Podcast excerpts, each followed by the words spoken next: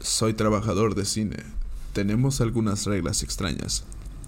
He estado trabajando como acomodador de cine durante 3 años, y ahora me resulta obvio que las reglas de mi cine están un poco fuera de la norma. Ok, eso era mentira. Están jodidamente locos. Pero usted puede ser juez de eso mismo. Solo un poco de información antes de comenzar. Mi nombre es Sean, tengo 21 años y he estado trabajando en este trabajo durante 3 años. Hay 2 razones por las que terminé aquí y por las que no me fui incluso después de darme cuenta de lo jodido que está este lugar. La primera es que no muchos empleadores contratarían a un desertor de la escuela secundaria con antecedentes penales por hurto menor y posesión de drogas. Tomé algunas malas decisiones al principio de mi vida, y aunque ahora estoy en el buen camino, mi vida ha estado marcada para siempre por esas desafortunadas decisiones.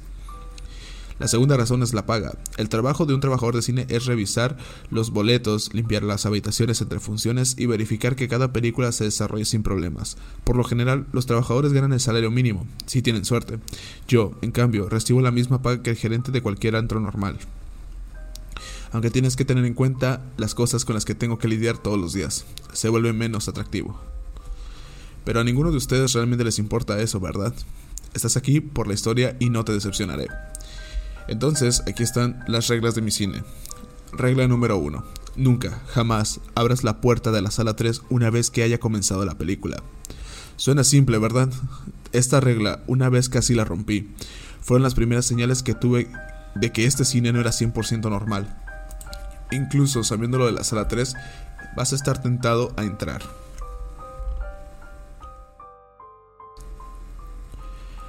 La sala es inteligente e intentará engañarte de cualquier forma que pueda. Es posible que escuches algo desde adentro, es posible que alguien se dirija a usted y quiera que la abra, pero nunca, nunca deberías hacerlo. La primera vez que casi entré en la sala 3 fue apenas una semana después de que me contrataran. Había leído algunas reglas, seguro, y me habían confundido, pero no las cuestioné. Necesitaba este trabajo desesperadamente. Si tuviera que soportar algunas reglas misteriosas y extravagantes para obtener mi cheque de pago, que así sea.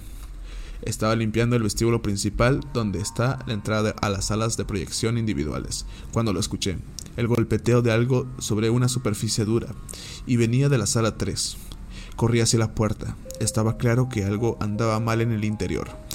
De debajo salía una fina voluta de humo. Los golpes eran más fuertes ahora, como si alguien estuviera golpeando la puerta desde adentro con los puños. La manija giraba, traqueteando en su articulación mientras la persona del otro lado intentaba desesperadamente salir. «¿Hola?», grité, presionando mi oreja contra la superficie plana de la puerta. «¡Déjanos salir!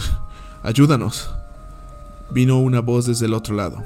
Era la voz de una mujer, el terror audible en cada palabra. Debajo pude escuchar un leve silbido, como un fuerte viento en un túnel. Me tomó un segundo darme cuenta de lo que era. Llamas. «Hay un incendio. La puerta está atascada. Déjanos salir», la mujer gritó desesperadamente. El humo que salía debajo de la puerta era oscuro y acre, y tosí cuando se me atascó la garganta. Se reanudaron los golpes de puños del otro lado. «Déjanos salir, por favor. Sálvanos». Alcancé la manija de la puerta. Cualquier idea de reglas en mi cabeza se había ido. Había gente allí que necesitaba mi ayuda. Una mano salió detrás de mí y me agarró del brazo. Salté en estado de shock, girando alrededor. Era David, mi gerente. Solo había hablado con él en mi entrevista para el puesto, donde me pareció un hombre tranquilo pero distante.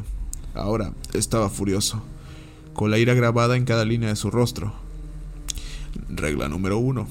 Nunca lo olvides. «Hay fuego adentro, David. La puerta está atascada. Tenemos que sacarlos de...». «Ah, fuego. Ese es inteligente hoy». David se rió para sí mismo. «Probarlo en el chico nuevo también». Luego se puso serio de nuevo. «Hay una razón por la que tenemos reglas. La habitación 3, déjala en paz. Todo está bien allí». Apenas podía creer lo que estaba escuchando. La mujer del interior volvió a gritar. Se estaba ahogando en sus palabras ahora, mientras el humo invadía sus pulmones. «Por favor, ayúdame, Sean. No puedo respirar. Déjanos salir». David se rió de nuevo. «Puedes oírla, David.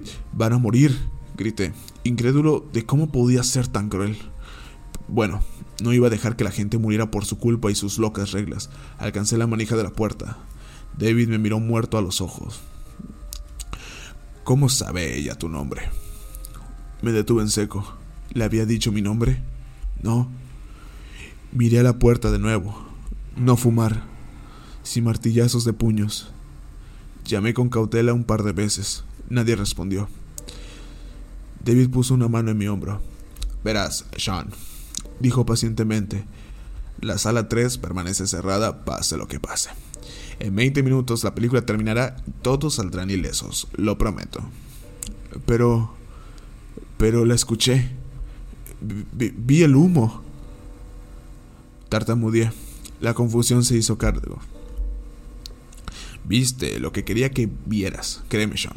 La sala 3 intentará todo para que abras esa puerta, pero no ha tenido éxito en 13 años. Y maldita sea, no tendrá éxito mientras yo sea el gerente aquí. No permitiré que eso vuelva a suceder. Me alejó suavemente de la puerta. Cuando la película en la sala 3 terminó 20 minutos después, la multitud de personas salió. Todos resultaron ilesos. Revisé la habitación después. No había señales de fuego en ninguna parte. Regla número 2. Si ve a un hombre vestido como un personaje de película alejando a los niños del vestíbulo, notifique al gerente de inmediato. ¿Sabes cómo muchos cines contratan a personas con disfraces o trajes para promocionar las nuevas películas? Como cuando sale una nueva película de Star Wars y tienen tipos con armaduras de Stormtrooper caminando por el edificio para animar a la gente. Odiaba ese tipo de cosas incluso antes de empezar a trabajar aquí. Uno de los trabajos ocasionales que tomé después de abandonar la escuela fue en un parque de diversiones sórdido y deteriorado en las afueras de la ciudad. Tuve que usar un traje de piel rancio y sin lavar de la mascota del parque durante 8 horas seguidas, 6 días a la semana. Incluso ver una de esas cosas hoy en día me da arcadas. Ahora, la regla 2 es un poco misteriosa. Solo he tenido que seguirla una vez y ni siquiera estoy seguro de lo que realmente sucedió. Pero es una historia interesante, aunque espantosa, así que puede que la disfrutes. El día que sucedió fue nuestro estreno de Avengers Infinity War. El gerente había contratado a varios cosplayers vestidos como personajes principales para caminar por el lobby y tomarse fotos con los fanáticos. Ahora, en general estaba bien con eso, a pesar de mis experiencias pasadas. Lo que me puso nervioso fue como antes de que comenzara el turno, David reunió a todos los trabajadores y nos hizo memorizar la lista de superhéroes que habían contratado. Fue absolutamente inflexible al respecto, insistiendo en que lo sabríamos de memoria. Si no fuera por el incidente de la habitación 3, hubiera pensado que estaba loco, pero ahora sabía que no todo era lo que parecía en este lugar. No era una lista larga, así que todavía puedo recordarla. Capitán América, Pantera Negra, Doctor Strange y Thor. En retrospectiva, el pobre hombre vestido como el dios del trueno debe haber estado devastado por el gordo que engordó su personaje favorito en Endgame. Supe que algo estaba pasando cuando salí de una de las salas de proyección y vi una persona vestida como el único Iron Man caminando lentamente por el vestíbulo hacia la sala de la basura. Acercándome pude ver que había algo gravemente mal con él. Su traje había sido de alta calidad una vez, pero ahora parecía estar en mal estado. Estaba sucio y raspado, en algunas partes en peligro de caerse por completo. Olía horrible como un animal atropellado en un caluroso día de verano. Pero lo peor fue que había una especie de líquido que se filtraba entre las juntas de su disfraz. Era de un repugnante color marrón oscuro, viscoso, casi como melaza seca. Mi corazón se detuvo cuando vi que detrás de él había un grupo de niños. Ninguno de ellos podría tener más de 13 años. Miraron distraídamente hacia adelante, siguiendo a la fétida figura mientras los conducía lejos de la multitud de una columna demente. Mi terrible experiencia con la sala 3 me había enseñado todo lo que necesitaba saber sobre las reglas. Corrí a la oficina del gerente, entré y grité en la habitación de David. Regla 2, disfraz de Iron Man, dirigiéndose hacia los cuartos de basura. 3 niños a cuestas. Hubo un golpe en la oficina cuando David saltó de su silla tan rápido que se estrelló contra el suelo. Mierda, debí haberlo sabido, no debería haber contratado a nadie, maldita sea, debería haberlo sabido. Estaba rebuscando en un cajón de su escritorio, que había abierto rápidamente. Alcancé a ver lo que estaba sacando antes de que lo escondiera en su bolsillo de sus pantalones. un frasco de algún tipo de líquido transparente y un cuchillo largo y dentado, de hecho de lo que parecía de bronce. Mientras salía de la oficina se detuvo y me agarró, empujando un pedazo de papel arrugado en mi mano. Mira, asegúrate que nadie entre en el cuarto de la basura. No dejes que nadie entre, ¿entendido? Si no salgo en media hora, activa la alarma de incendios y evacúa el edificio. Luego, llama al número que aparece en este papel. No hubo tiempo para preguntas. David salió corriendo de la habitación y yo corrí tras él. Cuando doblamos la esquina vi que Iron Man casi había metido a los niños en el cuarto de la basura. Estaba tal vez a 3 metros de la puerta. Los niños todavía seguían a ciegas. David pasó junto a ellos y abrió la puerta de un golpe. Luego, en un momento limpio, agarró la cosa disfrazada, la arrojó dentro y cerró la puerta de golpe. Los niños se retorcieron, como marionetas con sus cuerdas sacudidas hacia arriba y hacia abajo. Luego miraron a su alrededor confundidos. Probablemente ni siquiera sabía cómo llegaron allí. Entonces hicieron lo que haría cualquier niño en esa situación: comenzar a llorar. Pasaron 23 minutos antes de que David saliera del cuarto de la basura. Había marcas de color rojo oscuro en su camisa, una vez limpia, y un hedor horrible emanaba de él. Parecía cansado. Limpia ahí, Sean.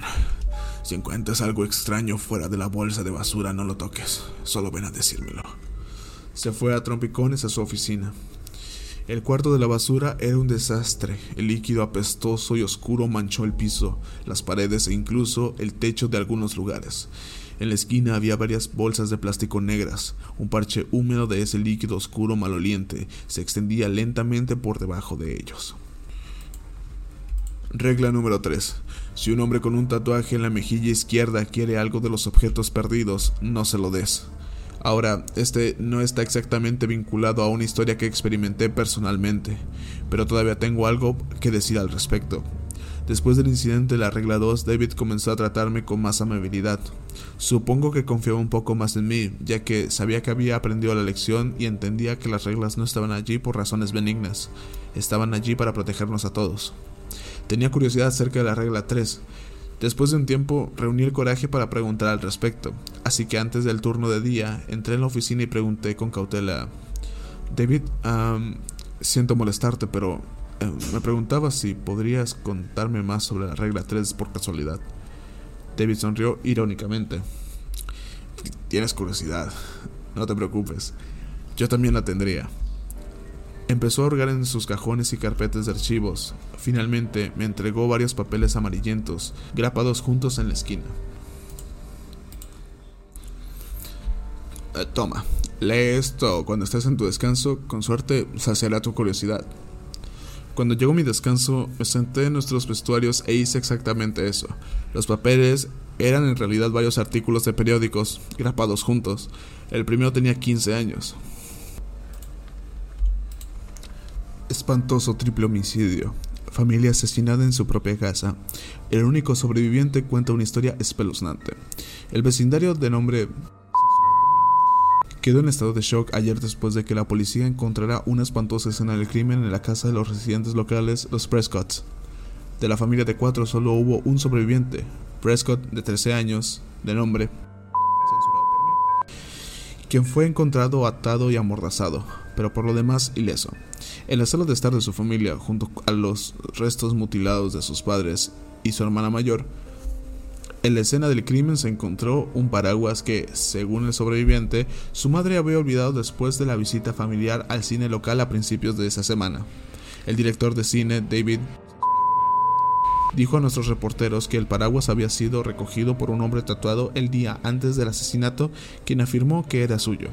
La policía está investigando la posibilidad de que este hombre esté relacionado con el crimen, pero hasta ahora su búsqueda ha resultado infructuosa.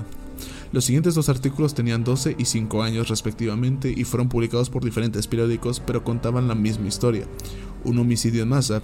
Uno mencionó que un artículo de nuestros objetos perdidos y encontrados se encontró en la escena del crimen, el otro no, pero David había escrito debajo con lápiz: el mismo hombre. ¿Qué significa el tatuaje? Necesito hacer una regla sobre él.